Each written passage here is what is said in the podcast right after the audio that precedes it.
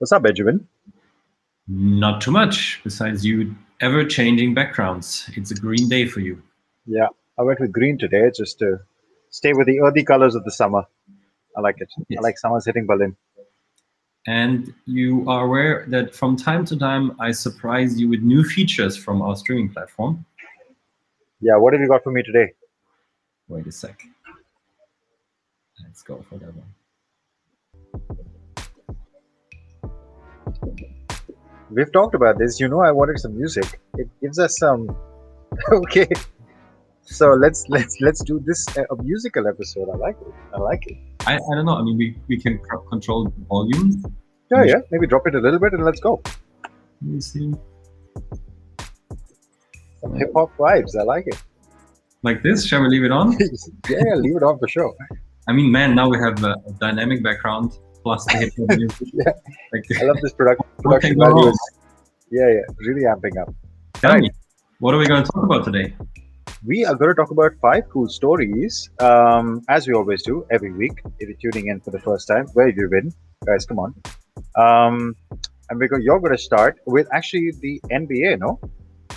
That is correct. Now you're fast. Wow, I'm not even prepared. Yeah, let's go, man. Let's go. I'm feeling the music. I'm vibing with this. All right, here we go. We are talking about the NBA Launchpad. Not to confuse with the Amazon Launchpad, which has, let's say, a similar background because both of them are dealing with startups. The NBA, known as an initiative that is a forward-thinking one, and they like to get into business with startups. And this is why they launched this official new initiative called NBA Launchpad. What is it? It is a startup, let's say, bootcamp, acceleration program, something like this. So startups are supposed to apply until August 31st. There will be a selection day, and then they will get the chance to run an NBA pilot. And as you can see here, there are a bunch of focus areas that the NBA is looking into. It's health and wellness and youth basketball, youth player performance, so 2 youth-related topics. And then in innovating ankle injury prevention and recovery, there is a startup that comes to mind, NBA, BetterGuards. Check it out, BetterGuards.de, I believe, but they also have an English version. And advancing referee training and development. Interesting topics. What do you think? Yeah, actually, I really like the. I mean, first of all, kudos. The NBA has always been one of the most innovative, if not probably the most innovative league. So no surprises. NFL, we know, we've covered this on this episode, on this show. The NFL did something recently, so no surprises from the NBA. The surprise is in the topics, as you rightly said, especially the referee one. Yeah, yeah, I was super curious about that. The youth ones I get, injury prevention again, but also injury prevention specific to ankle.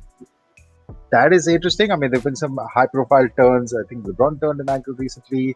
AD, I think it's been his knee, actually, you know? Or, I mean, but yeah, they understand the importance of that. Yeah. And the referee one, I like it. Interesting. I mean, I want to see startups come out of here.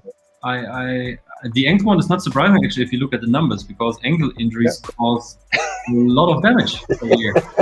Why are you laughing? Where did you get this information from? That's what I want to know. Wait a sec. I have the BetterGuards. Yeah, I know. That's what I'm talking about. This is a very timely plug. They're not surprised about ankles because Ben has the data. There are 200 million ankle. He was giving me the spiel yesterday. There are 200 million ankle injuries every year, something like that. Yeah, I think that's really cool. But no, super from the NBA. I'm looking forward, especially on the referee side, because there are very few startups that I've seen addressing the referee angle. I think I remember seeing a couple of them from Australia and New Zealand.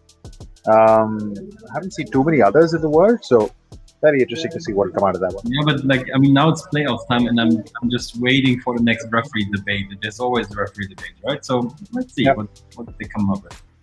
All right, that's topic number 5. What do we have at number 4? We have a nice story, actually. I quite like this one. I mean, we know of a lot of teams using AI in scouting. It's not particularly new idea. AI used in a number of different places. But what Burnley, who just about finished above relegation, were fairly comfortably on 39 points. Got some good points for my fantasy team, so I'll appreciate that from Burnley. Thank you very much, Sean Dyche. But what they did was really cool. They had an open trial using this application called AI Scout. They screened 12,000 footballers from 125 countries and identified 28 youth prospects. So I mean, they really cast the net quite wide. They've got two trialists that are coming in from London, one from Wales, that will start soon. Two more will come in at the end of the this year, I believe. Those guys are studying in the US, and then they've got 24 more players that they've shortlisted who will have a game, and then from those 24, they will again pick maybe some more that will get into a trial mode. It's a very interesting mechanics, and also with AI Scout, Burnley is going to be also leading the way by doing the first ever. Doing a similar platform for women football, for the scout young female footballers. So very cool little approach. It's like a, I don't know if you've seen that movie from Disney, $1 Million Arm, where there was a bunch of baseball guys. This is a true story. Baseball guys who went to India looking for bowlers. And Disney made a movie out of it with throwing like a global talent hunt kind of thing. And using AI, it makes a lot of sense to do it. My favorite part of the story, though, before you jump in, is that the AI is the first level of screening. Those 28 footballers now will be viewed by scouts. The real life scouts, they're all invited to come to Burnley to get their trial. So it's not like technology is replacing the scout in any way. It's just getting the talent pool as wide as possible and then narrowing the right players who fit the Burnley style. And then the scout comes in. That is the point, right? I mean, there's so many players out there, and those you cannot just all screen, right? And it immediately reminds me of Tonsor. Tonsor doing great work since years, right? And in identifying players that are overlooked by, like, let's say, all the standard academies. So yeah, I'm not surprised that, or wouldn't be surprised if really good players would come out of there. Yeah, it's a nice one. I'm curious to see how many more, because really, again, one of those low-budget teams, they don't have much money to spend. We've seen Brentford actually do this well. That's a great story, again, for anybody interested. Check out Brentford. They really lost the playoff final. But again, very small team, really maximizing their use, using tech to get the best out of it. Cool. On to the next one, I'd say. Yeah. We are... Begin this music, by the way. Also check. You should rather turn off your screen there, Mister, instead of you're moving around. I did that for you, no problem. We're talking about the NFL, and they made, I wouldn't say a bold move because it was also expected, but I think one that is just logic.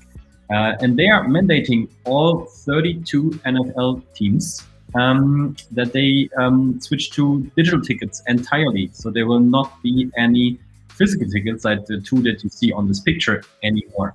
And the reasoning is also an obvious one. I mean, with all the pandemic comes, of course, more cautiousness regarding any physical item or anything that could transfer any bad stuff. So that is one angle. But on the other angle, of course, they are also aware of the fact that digital tickets come with a lot of advantages. You exactly know who owns the ticket, you know if it's transferred at some point, because the switch to NFTs will ultimately happen at some point as well. So participation in the secondary market might become easier. Yeah, and I mean, below that, just tons of data that you can track there. So like I said, not a surprising move, a good one, actually almost a bit too late. I would have expected the sports industry to do the switch much earlier. What do you think? Yeah, I think it's been really strange for me to understand why it's taken so long for even the American teams to just jump on it. Like, what is the big deal here? And having spoken to some European clubs, like people we know in the innovation circles, it's like, yeah, but what about that old fan, or their fans are too used to doing this and like getting that. Like, dude, they will change. Your fans are going to come to your football any which way. Now you can just do so much more. It's a much richer experience. No brainer at time. And then the other thing that's probably going to come is, I mean, we presented the company here before. It's clear, like the identification at the entry gates via your eyes or something, or fingerprints or whatnot. So you probably don't even have to carry your ticket with you digitally anymore. So you are just identified by some eye scan or something. I mean, That's on one side. Then all the other added benefits of, you touched on it, the secondary market stuff. It makes it easy for me to push my ticket. There's no, I'm not afraid of scalping. So you can actually potentially protect the end fan as well. Like so many ancillary benefits. You know what else is the other effect out of this? I'm dying to hear, Benjamin. I think that physical tickets might go up in price, like the old ones. Right, because that's exactly what happened to I'm trying to figure out what is a good example. So as LCD screens came in more and more, and all cool TVs, the old TVs were just such priceless heirlooms. People are just dying to hold on to these amazing. That's wrong on so many levels. So many levels. Let me not get into that. Financial advice, but have my words in mind. They will go up in price. Yeah, some will, very few. There's for collectors. Yes, of course, there's the collector's economy. But okay, move on. Topic number two. Yeah, we'll get on to that. Okay, this one is an interesting story, and I wanted to talk about this for a couple of reasons. I mean, first of all, The Athletic. Everybody should know by now. I'm a big fan. Love that platform. I mean, the content is incredible. Super well-funded company. They've raised a lot of money, but their subscriber numbers have not been doing so well, which is a shame because the quality of journalism on that platform is amazing. Now, with that in mind, apparently the New York Times are ready to swoop right in, and for a couple of interesting reasons the article talks about. First of all, I was surprised to know that the New York Times has only about 7 million subscribers. They're trying to hit about somewhere around 20 million, is it? By the year, and hoping that The Athletic can help them on that. The Athletic is currently at 1.2 million, 10 million subscribers by 2025. They're at 7 million right now. They add 1.2 from The Athletic. So that's one interesting. That's basically for user acquisition. But the main thing I found interesting is that the New York Times relying so heavily on sports. I mean, it's just another sign of an old digital media house trying to find new ways to reach a new audience, and sports becoming more and more interesting. Now, the other thing, Ben, I want to talk to you about on this one is, I'm sure you saw the Naomi Osaka story. Yep. About her walking out of the French Open. And basically the question was, there was a couple of really good articles, but the question was, is this bad on, what does it say about her, or rather, what does it say about journalism? So do you think, like, the whole idea that a star doesn't even want to talk to the media anymore, so do you think this helps New York Times stay relevant, or are they already gone? I mean, what she said was interesting. She said she also doesn't want to be an additional burden or something like this. This is how she framed it. So she doesn't want the media talk about things that are not related to tennis, which is an interesting statement. Mental health and all that, yeah. And of course, it's a big step for her. Good that she did so. And I mean, it's a warning shot towards journalism to focus on quality journalism. And I, coming back to your other question, is that is what The Athletic stands for, right? Yep. I mean, they're not clickbaiting or anything. They are quality journalists, good sources, not just looking for, I don't know, some attention here and there. So actually, I think it fits well to also what the New York Times stand for. And the other thing is, I mean, Amazon announced the acquisition of MGM, and they said sports is the next thing for them. So everybody, like the heavyweights, are moving into sports. So from both of those perspectives, I think it makes sense. Yeah, it's a really good point. I mean, that was one driving thing, that traditional media looking at sports as a way into to target, let's say, millennials or whatever new age consumers. That's one part, but also the structure of journalism and journalistic media and what that's looking like, because that was a really big piece of news, that Osaka one. All right, I think you have a bigger one, yeah? We have a very interesting one, as I believe. Let me share that with you. Here we go. It's all about NFTs. And actually, what a shocker, Ben. What a shocker that you would find the top story this week to be NFTs. Okay, let's go. And topic number one, which means we can talk about it for long, actually. At least I hope so. Yeah. So news was that the MLB agreed an NFT partnership, as you can read here, with Candy Digital. And a couple questions pop up here. First one is, doesn't MLB already have a partnership with Topps with their digital player cards? Yes, that is correct. But in this official statement, or it's on the MLB page, they said that they, where is it? Let me find. It was here somewhere, I promise. You're talking about where they said that it's not an exclusive partnership, where they're going to do different things on Candy and Topps is going to be the cards. Yeah. Here we have the one I was looking for. So they say it's going to be a wider range of baseball digital collectibles. And one, they're giving a couple examples here, but one stood out for me, and it was NFTs of highlight plays. And whoever is in the NFT and sports space will immediately hear Top Shot, Top Shot, Top Shot, right? So it seems like it's not confirmed yet that Topps might stay, let's say, the so rare of MLB with the digital player cards, and maybe Candy Digital is the company that does all the other stuff, including the highlight plays. The numbers of NBA Top Shot have not been so great lately. Numbers are going down.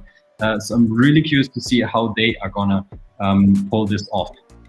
The other question is, who on earth is Candy Digital? And then that is actually also a very interesting play. That's a good point. I hadn't thought of that, because I haven't heard of their name for anything. Oh, it's Gary V. Yes.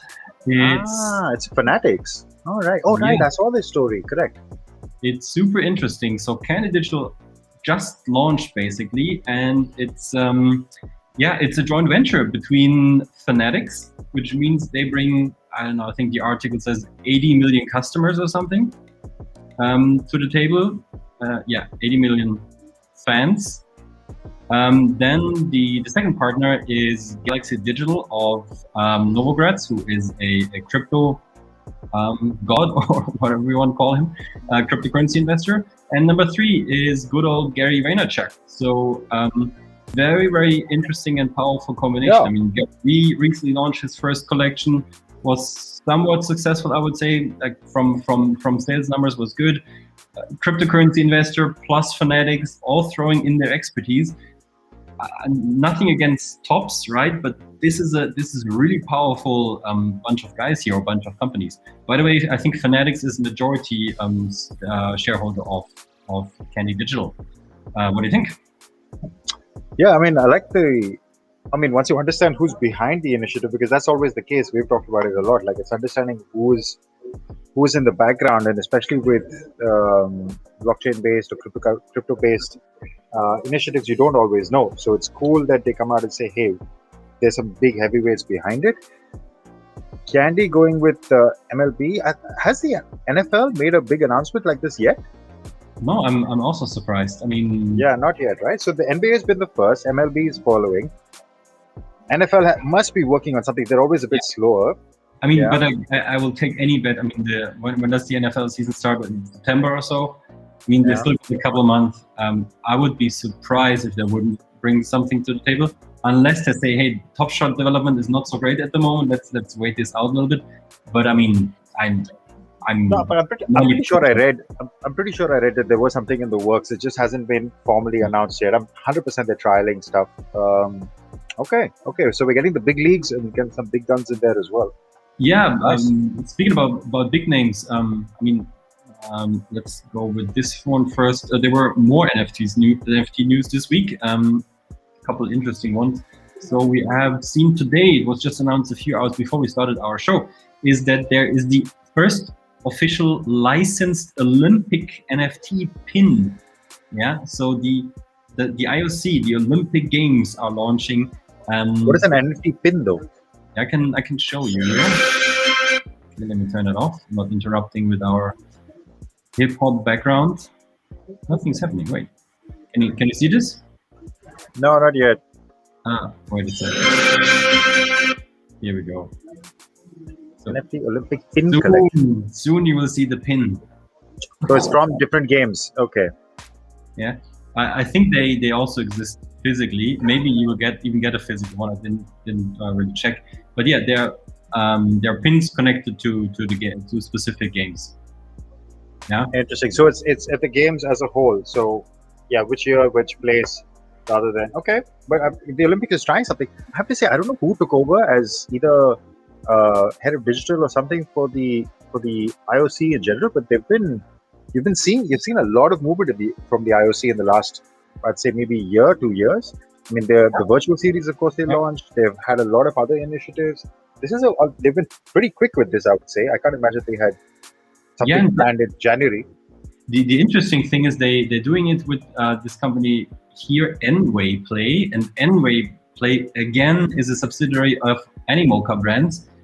Okay. And I'll tell you something. Animoca Brands is I wouldn't say a beast, but it's a massive construct because Animoca Brands has something with the F1, has something in MotoGP, now something with the IOC. They have Limpo to work with athletes. So they are building this large construct or even holding, very interesting. And I think they collected 88 million of funding recently.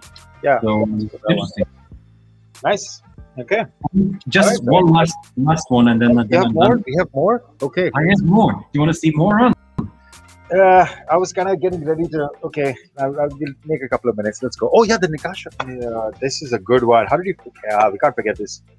Yeah, I forgot one with esports, by the way, with the NBA giving the rights for Brazil to a streamer, to a Twitch streamer. Right. Completely forgot about that one. Sorry, guys. Google. NBA Brazil streamer Twitch, you'll get it. Yeah, interesting move here. Become a shareholder, 1% shareholder in Mexican football club or soccer club Nikasha, is how you say it, right? Yep. And I think the minimum bid is $1.3 million, and you don't receive voting rights. So. Yeah, question is that a good valuation for a Mexican soccer club or not? The mechanics itself is interesting, I think. Yeah, I saw some, I remember reading it and it said that if you want to bid, then you can also send in like some sort of KYC so that they know who you are and you get access to their documents and financial shit. So they're treating it like you're an investor, and this is almost like a weird PR play attachment to it. I don't know, I was like, okay. Let's see how this goes. Yeah, but I mean, especially when clubs are struggling. I'm not saying that Nikasha is struggling or anything, but they will come up with creative ways to make some money. I mean, this might be one of them. All right, Ben, do you have anything else, or can I please go and get some food now? I'm hungry, dude. I would like to tell you that if you are enthusiastic about NFTs in sports, same as I am, then here somewhere, Ron, can you please? Point to this URL. I feel like flexing in the gym. If this is what you need to do is flexing, then we have other things to talk about. No, but okay, and Nifty Sports is down there. Go check it out. Yes, niftysports.co. All news about NFTs in sports. That is it. Okay. Hello Sports Tech. Don't forget to check that out. This is where you are. Check out all our other videos. Go to TikTok. Go to Instagram. Do all these things. Now bye. See you next week. Cheers. Cheers.